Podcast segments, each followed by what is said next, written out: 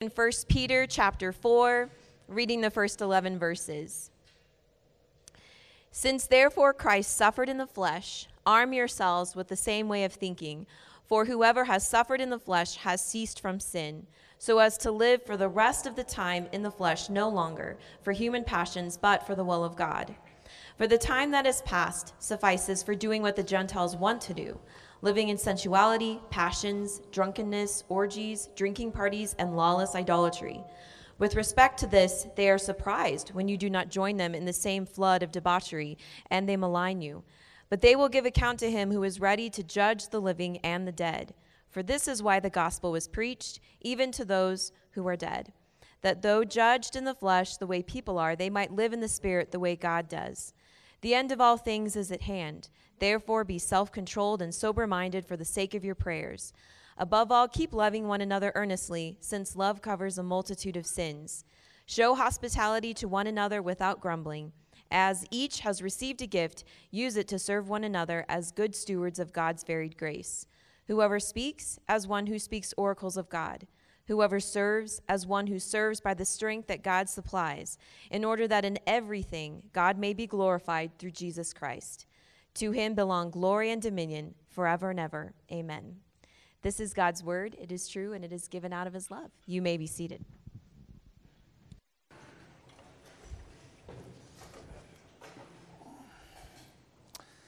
Amen. Thanks, Stacy. Good morning, everybody. Good to be with you today. Uh, in Denver this morning, the sun was out. I don't know if it's out here yet. I drew, drove into a big bowl of soup this morning when I came down here. Quite foggy, but good to be with you. Uh, we, we are, as you just heard there, we're, we're still going through the book of First Peter. It's been such a, a rich study for us.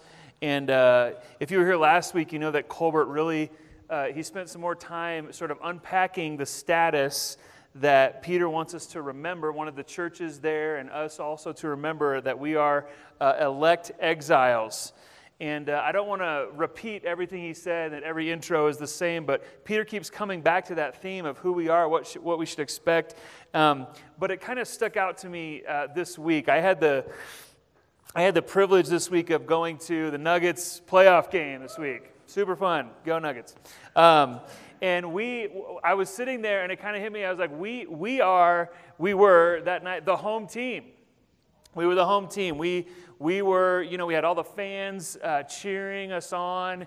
We were in control of of uh, what time we were going to open the doors to the arena what you know what time the game starts. We were we were in control of the arena. In fact there's been allegations uh, previously in in uh, the NBA playoffs that certain teams have turned the thermostat up in the visitors' locker room so that it's just unbearably hot for the visitors.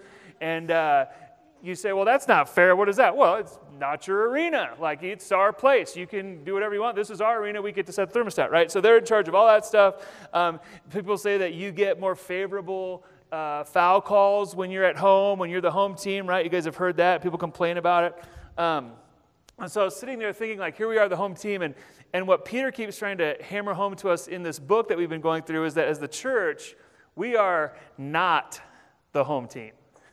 We are not the home team. Uh, we're exiles. We're exiles here. And it, I think it's hard for us as, uh, you know, as Christians, we can actually live in an area maybe that is, that there is like a lot of other Christians who live near us, and, and, and we can, you know, we're in a friendly place towards our faith. So we can start to feel like the home team. We need to be reminded no, we are not the home team, we're exiles. And because that's true, um, Peter wants these churches, and, and, you know, by way of, you know, history all down through the ages, us as well, to be ready for suffering. This has been a huge theme in the book.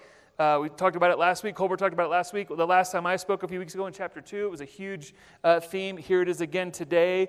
Um, and if we're not the home team, if we're not in control of society, if we're not in control of all of that stuff, then we should expect hardship and we should expect suffering. That's what we should expect. And we don't want to sort of be met with that disappointment of unmet expectations, right? Disappointment's unavoidable, but whenever that happens, we want to ask ourselves, well, well what was the expectation, right? Should I have it? Uh, should I not? And Peter is saying, guys, the expectation, we're not the home team, right? He keeps hammering that home. In fact, J.I. Packer uh, says it like this. I think I have this up here. J.I. Packer says, the world's idea that everyone from childhood up should be able at all times to succeed in measurable ways, and that is a great disgrace not to, hangs over the Christian community like a pall of acrid smoke. I don't know what that means. I don't know what acrid, it sounds bad, okay? I think J.I. Packer means it's bad that we have that mindset. We have that mindset that we should be able to succeed. Everything should be in our favor. the, the, the odds would ever be in our favor, that the, the cards would be stacked in our favor all the time. When we expect that, yeah, that's a bad expectation for us. J.I. Packer is saying it hangs over, it's kind of a, it hangs over the church that when we expect people to develop that way, when we expect our own lives to be that way, it can hurt us spiritually. And so Peter wants our expectations to continually be uh, in the right place. So I want to look at the angle uh, that Peter comes at it today and see what the Holy Spirit inspired uh, this text to show us. So Let's look here at chapter 4, 1 Peter chapter 4. If you have a Bible or a phone Bible, swipe over 1 Peter chapter 4. He starts out this way. He says, Since therefore Christ suffered in the flesh, arm yourselves with the same way of thinking. For whoever has suffered in the flesh has ceased from sin, so as to live for the rest of the time in the flesh, no longer for human passions, but for the will of God. So Peter is laying out two mindsets here, two mindsets that we can have the will of God or human passions. The will of God or human passions. Those are the mindsets we can come in. And, and verse 1, it says, Have the same way of thinking as Christ, who suffered in the flesh.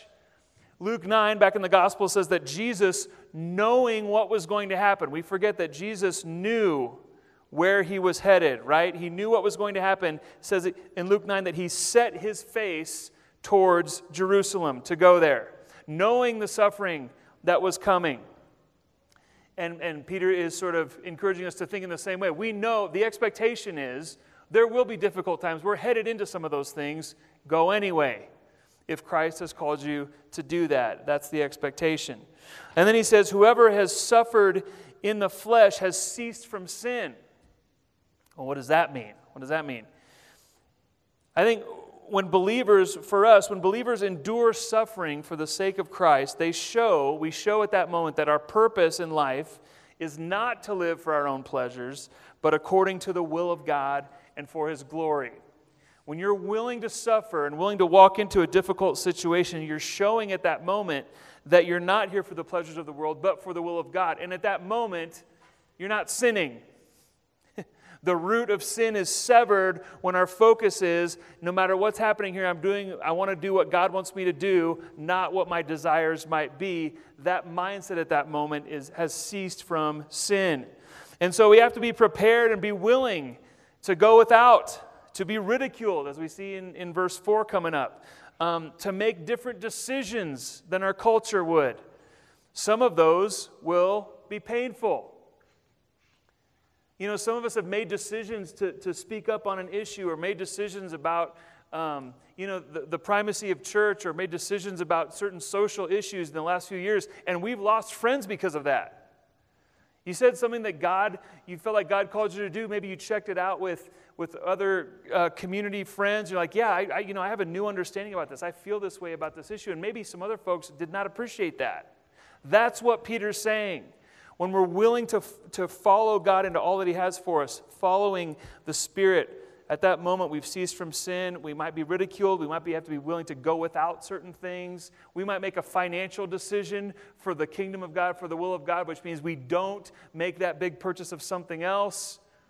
Amen.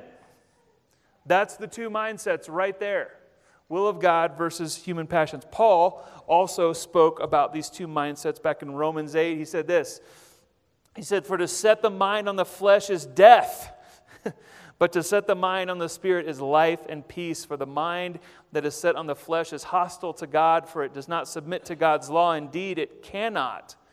Those who are in the flesh cannot please God. You, however, are not in the flesh, but in the Spirit, if in fact the Spirit of God dwells in you. We're going to talk more later about the Spirit of God dwelling in us, what that means for us as Christians.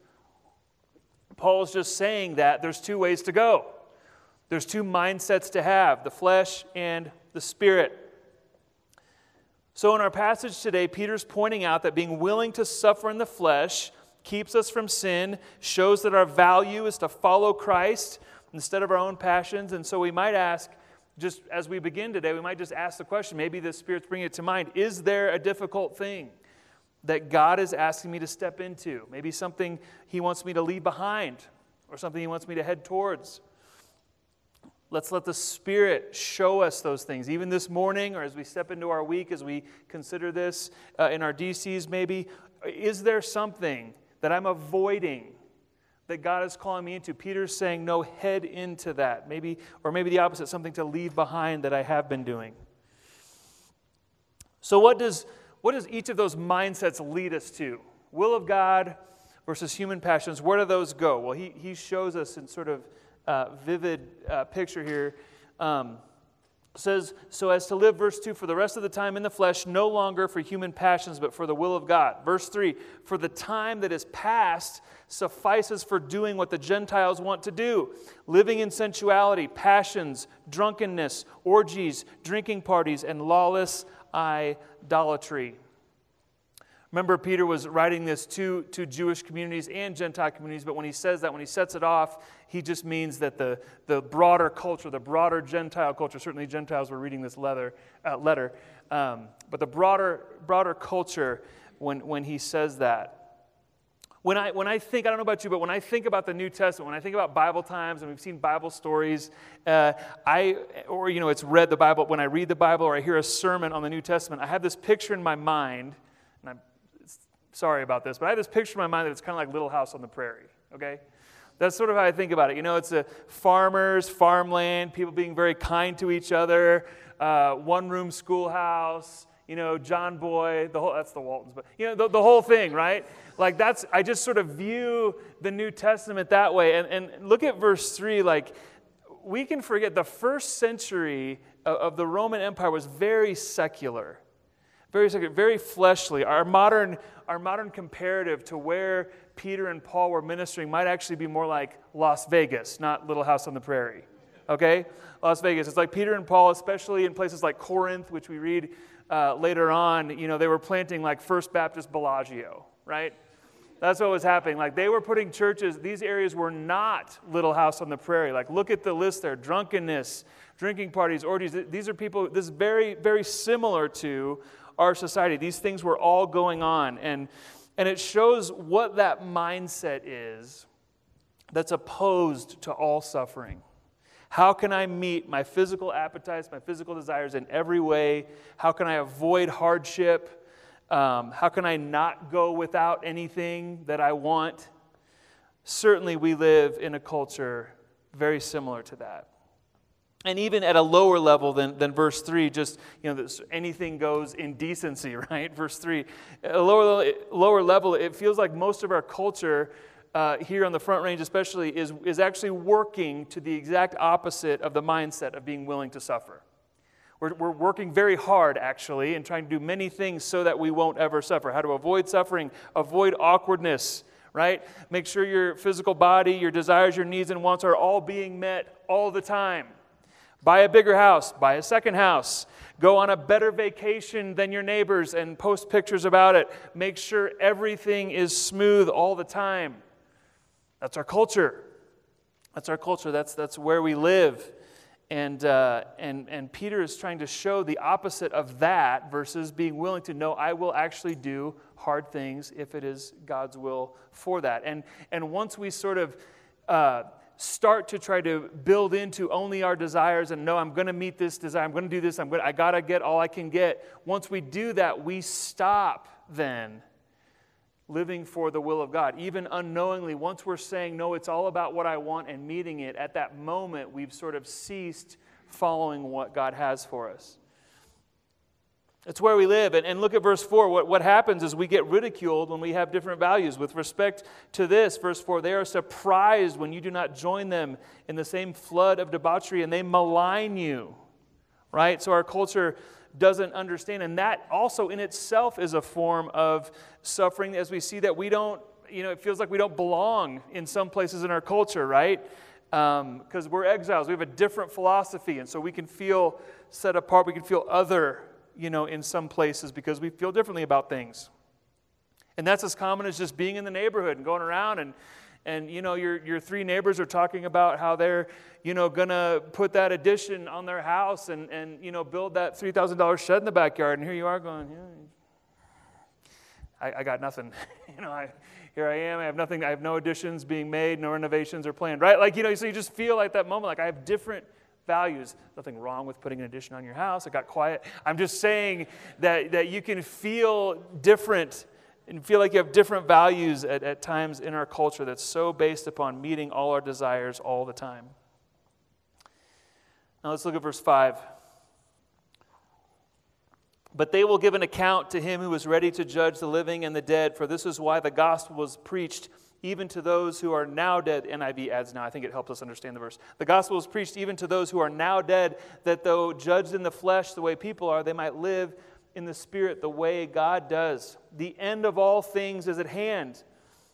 Therefore, be self controlled and sober minded for the sake of your prayers.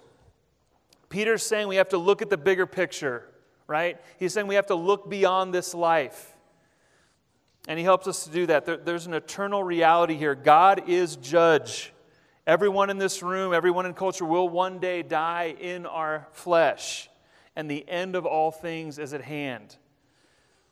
See, here's the flaw in our culture's thinking and in, in the first century as well. I only have 60, 70, 80 years. That's all I have. I have to do everything I can. You only live once, right? YOLO. You only live once. I got to get it all now before I die, especially here in Colorado. I have to have every experience possible to me.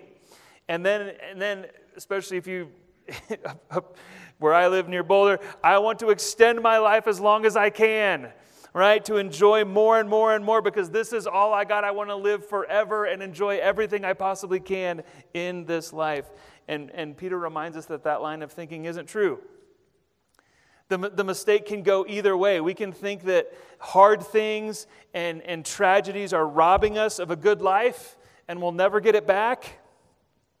And we can think that we have to pile up the good things and stack them up because we'll never get a crack at it again. So I better just fill the ledger with all the good things I've experienced and all the things I can buy and have.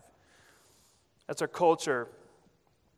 And I don't know if you're like me, but I, sometimes I, I, struggle with that, with, with the, the inability to maybe get done all the things that I would like to get done. I've had to, I've had to make peace with the fact in my life there, there, might, uh, there might never be that Mediterranean vacation I've gotten to go to some great places in my life. I have things I'd like to do. I might never get there. I might never get to do, you know, Machu Picchu, right?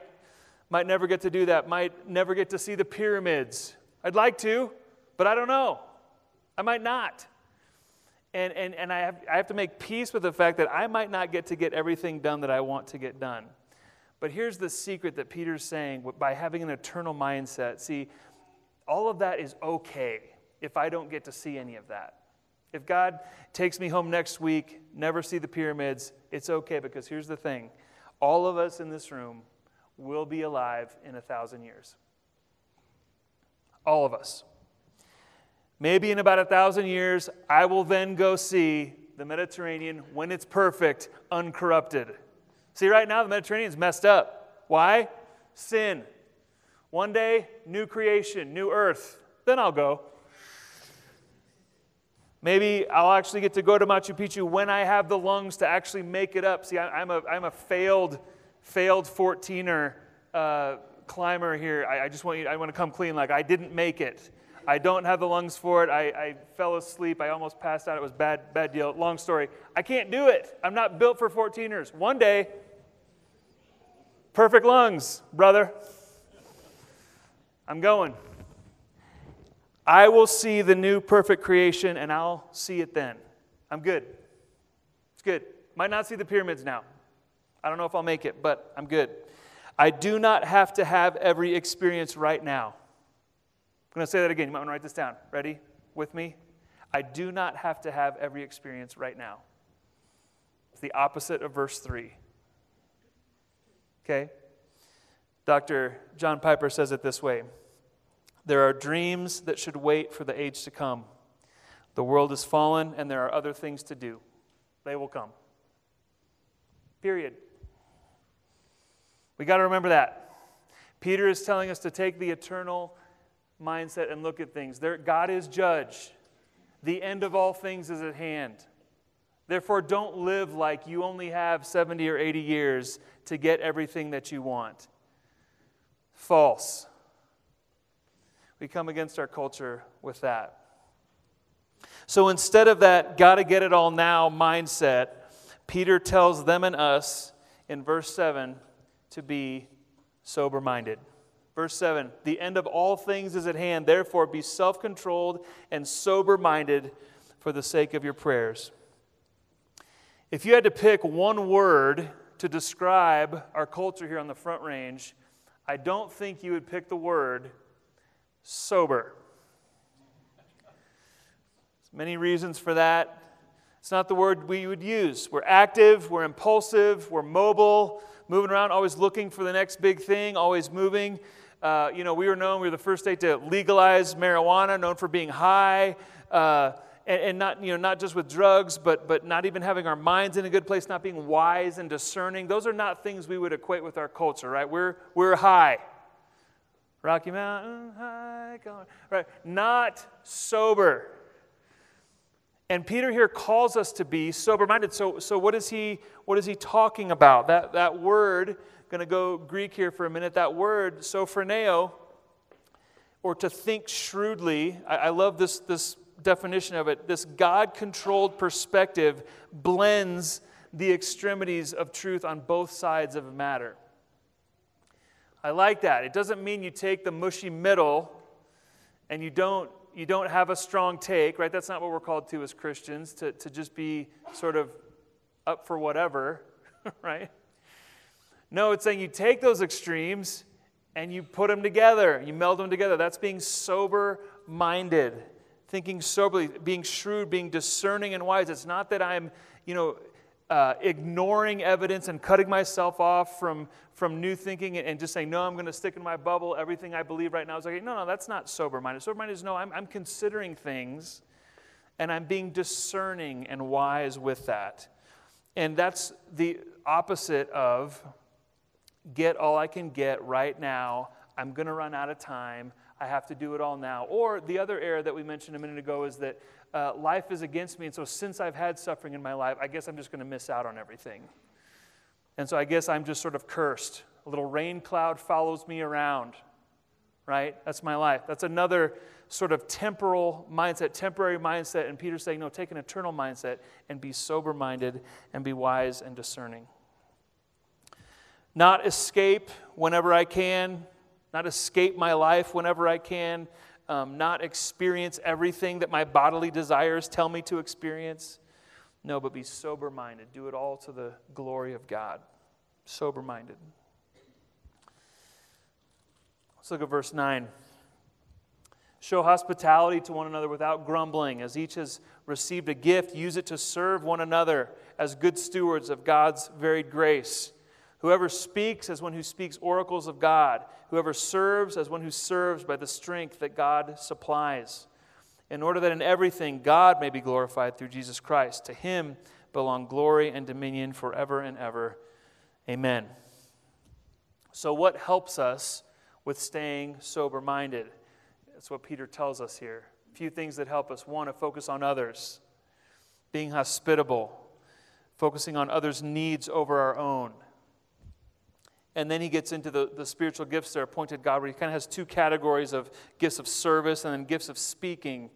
Um, verse 10 For others, as each has a, received a gift, use it to serve who? One another. If you have a gift, use it to serve one another. That helps keep us sober minded, helps keep us discerning and wise and, and able to blend the extremes of an issue if we're focused on someone else's needs except our own for the sake of one another and then focus Godward, to focus on serving others for God and His glory, not for our own benefit. That thinking right there can help us in prosperity, in the culture that we live, which is very prosperous. That thinking that I'm going to see what someone else's needs are and help them, not so that I can make an Instagram story about it, but for the glory of God, I'm going to help you for the glory of God, can help us in a culture of prosperity. So God has given us things so that we can bless others. And what did Paul say at the beginning of the chapter? When we're, when we're thinking and discerning that, I wonder if someone has a need that I can help with that would glorify God. What are we not doing at that moment?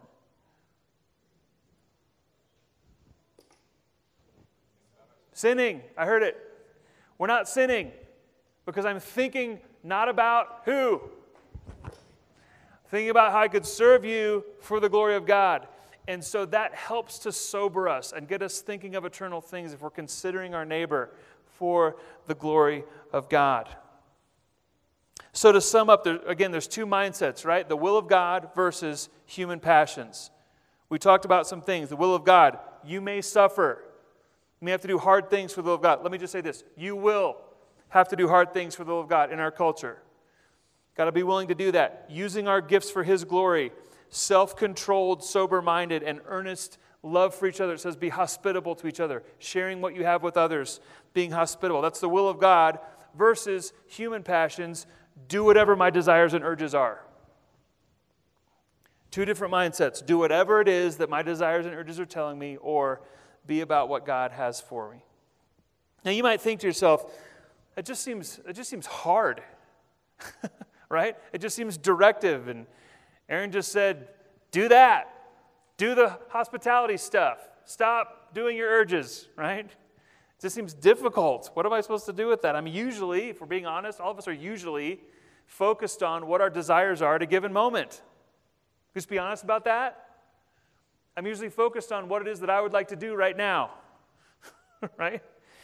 And, and so, so, what do we do? I, I think what we want to come back to, which Peter is sort of assuming here, and it's laid out elsewhere, that the amazing, precious gospel truth is that God provides the things that he requires. That which God requires, he provides for us. Let's look at what Paul says in 2 Corinthians. I'm sorry, 1 Corinthians. Now we have received not the Spirit of the world, but the Spirit who is from God, that we might understand the things freely given us by God. And we impart this in words not taught by human wisdom, but taught by the Spirit, interpreting spiritual truths to those who are spiritual. For who has understood the mind of the Lord so as to instruct him? But we have the mind of Christ. That's just mind blowing. Everything that we've said today that we want to be about and head towards, Paul is telling us we have what? First, first sentence, we have received the Spirit, not the Spirit of the world, but the Spirit who is from God. So, two mindsets will of God, human passions. Which one did God give us? He gave us the mind of Christ. We have the mind of Christ. What a precious truth that when you're in that place of man i really i'm struggling. I just want to do what i want right now. I don't want to care about anyone else. I, I, I, want to fulfill my desires here even though it may not be right to do so. It may not be appropriate. I just want to do what i want. I don't want to care about anything else. Remember christian sister brother god has given you the mind of christ to discern his will right then. As paul i'm sorry as peter said earlier uh, the Spirit of God, if He dwells within you, and He does, we have the mind of Christ. So are we always going to do it perfectly? And we're always going to make the right decision? No, we're not. No, we're not. But that doesn't change the fact of what, of what Paul is saying is that as you know, Peter's telling us what to be about, telling us things to stay away from, things to do, the Holy Spirit lives in us to help us discern those things. And He's not going away when you have a bad week at it. You know, when you hit a solid, uh, when you when you hit a solid C minus on a week of just man, I really just failed, didn't take care of my family much, was kind of self-centered, you know, sinned in this and that way. You don't lose the spirit. Christ has given it to you. We have received not the spirit of the. We have received not 1 Peter chapter 4 verse 3. We haven't received he didn't give us all that, the desires just to fulfill every need and urge that we have. No, He's given us the mind of Christ. He's given us the mindset of living for Him. He's given us the mindset of being willing to suffer. How do I, how do I get that? How do I be willing to do hard things? You have it. Christ lives in you, and so you can step into that difficult conversation. You can step into that hard place, step into helping others. You, you can, you can uh, obey the call that God may have on you to do some difficult things. Of being sober minded. Maybe some of us actually in this room struggle with sobriety. How, how do I do that? How do I get back to stop trying to escape my life whenever I can? Not just drugs, maybe not, not just alcohol, maybe, you know, I know for me, like when I'm on my seventh college football game, when Saturdays roll around in the fall, it's like maybe it's time to think about that a little bit. Like, what am I avoiding here? Number seven, right? Like, what am I trying to keep myself from? What am I running away from in my life when I'm just addicted, right? Whatever it is. Peter says, Be sober minded. We have the Spirit to help us do that and to bring us back to the truth of God. So ask Him, ask Christ to help you listen to the Spirit. Ask the Spirit to, to remind you of things, to stay in step with the Spirit, Paul tells us to. Ask for that, ask for the help with that. Over our culture, the culture that we're swimming in will not lead us to these things. How many real estate signs do you see? Hey, you know what? Here's a really nice house, but be sober minded. Do what you can afford. Has anyone ever seen that? Never seen it, right? Our culture is not going to encourage us in these ways, but the Spirit of God will. And so we are filled with Him.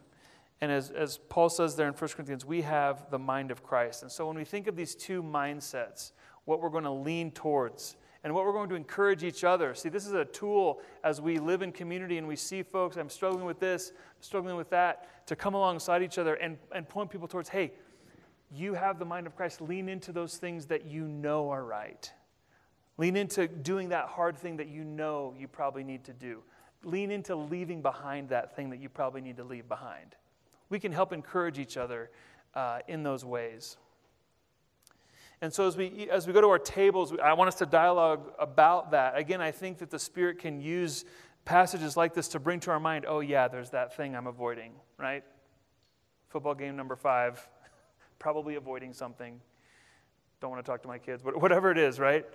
What is it that I need to step into? Maybe the Spirit's brought some things up this morning. I want, I want, us to dialogue about that, help each other, encourage each other, maybe pray for somebody in that as they need to step into something, being willing to suffer to, to walk into the will of God? And how can we be sober minded with all that God's given us? So I'll pray and we'll go to our tables and uh, spend some time around those things before we continue on this morning. Pray with me. Lord, I and, I think everyone here, we, want to be the kind of people that, that do lean into the mind of Christ that we've be, been given um, to follow your will for us. We want to lean away from our urges we want to lean away from, from just sort of doing what would be uh, self centeredly the best thing for us. Lord, would you help us with that? Father, would you guide us into those things?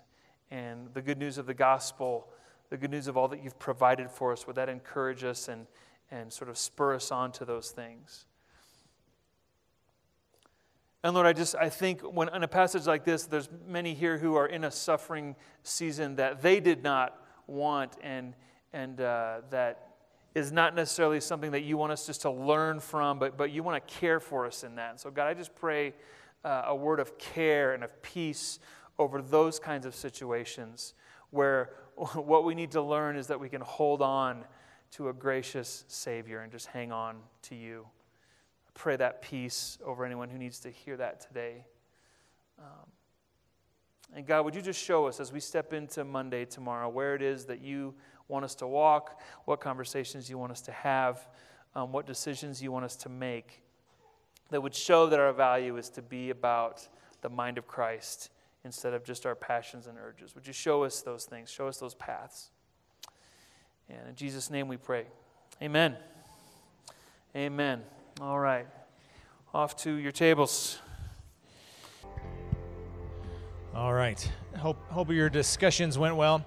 I, I think this is such an important aspect of our service that we get to uh, turn our chairs inward and uh, face each other at our tables and process what it is that God is showing us from His Word. I mean, when we uh, when we gather and we study God's word, the expectation is that is that we will encounter Jesus, and anytime you encounter Jesus through His word, it is going to bring life transformation. And I think that that transformation happens best in community, like that last question is that Aaron had for us there. This reminder that uh, that I need to hear what your thoughts are at the table, and, and we need to share our thoughts with one another and what's going on in our lives and what, what God is doing. So, um, as we wrap up the service, one of the things we always want to do is we, we respond to what God has shown us in His Word through worship. So, worship is includes singing. When we sing Jesus praises, we're showing a heart that has been uh, transformed by responding to Jesus. Uh, we also worship uh, God through prayer. And so if you would like prayer for anything, I'll be in the back corner. I would love to pray for you. Uh, we, we, worship God through the giving of our, our tithes and offerings. We say that if God has uh, given us his son as a demonstration of his love, then we can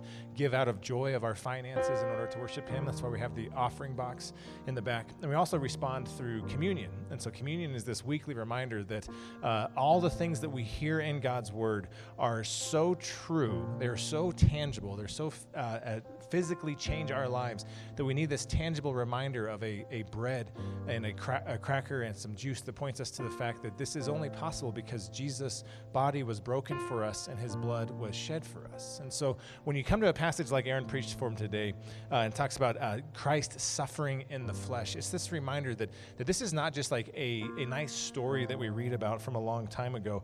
Uh, this is the, the most important event that happened in the history of the universe, and his suffering in the flesh for our sins is the reason why we can come to him in faith. And so, as we've been going through the book of First Peter, it's amazing how many times uh, su- uh, suffering ends up coming up. And one of the places in particular we want to keep going back to is uh, in chapter 2, verses 21 through 25. I'm sorry, 22 through 25. Peter says, uh, Jesus committed no sin, neither was there deceit found in his mouth.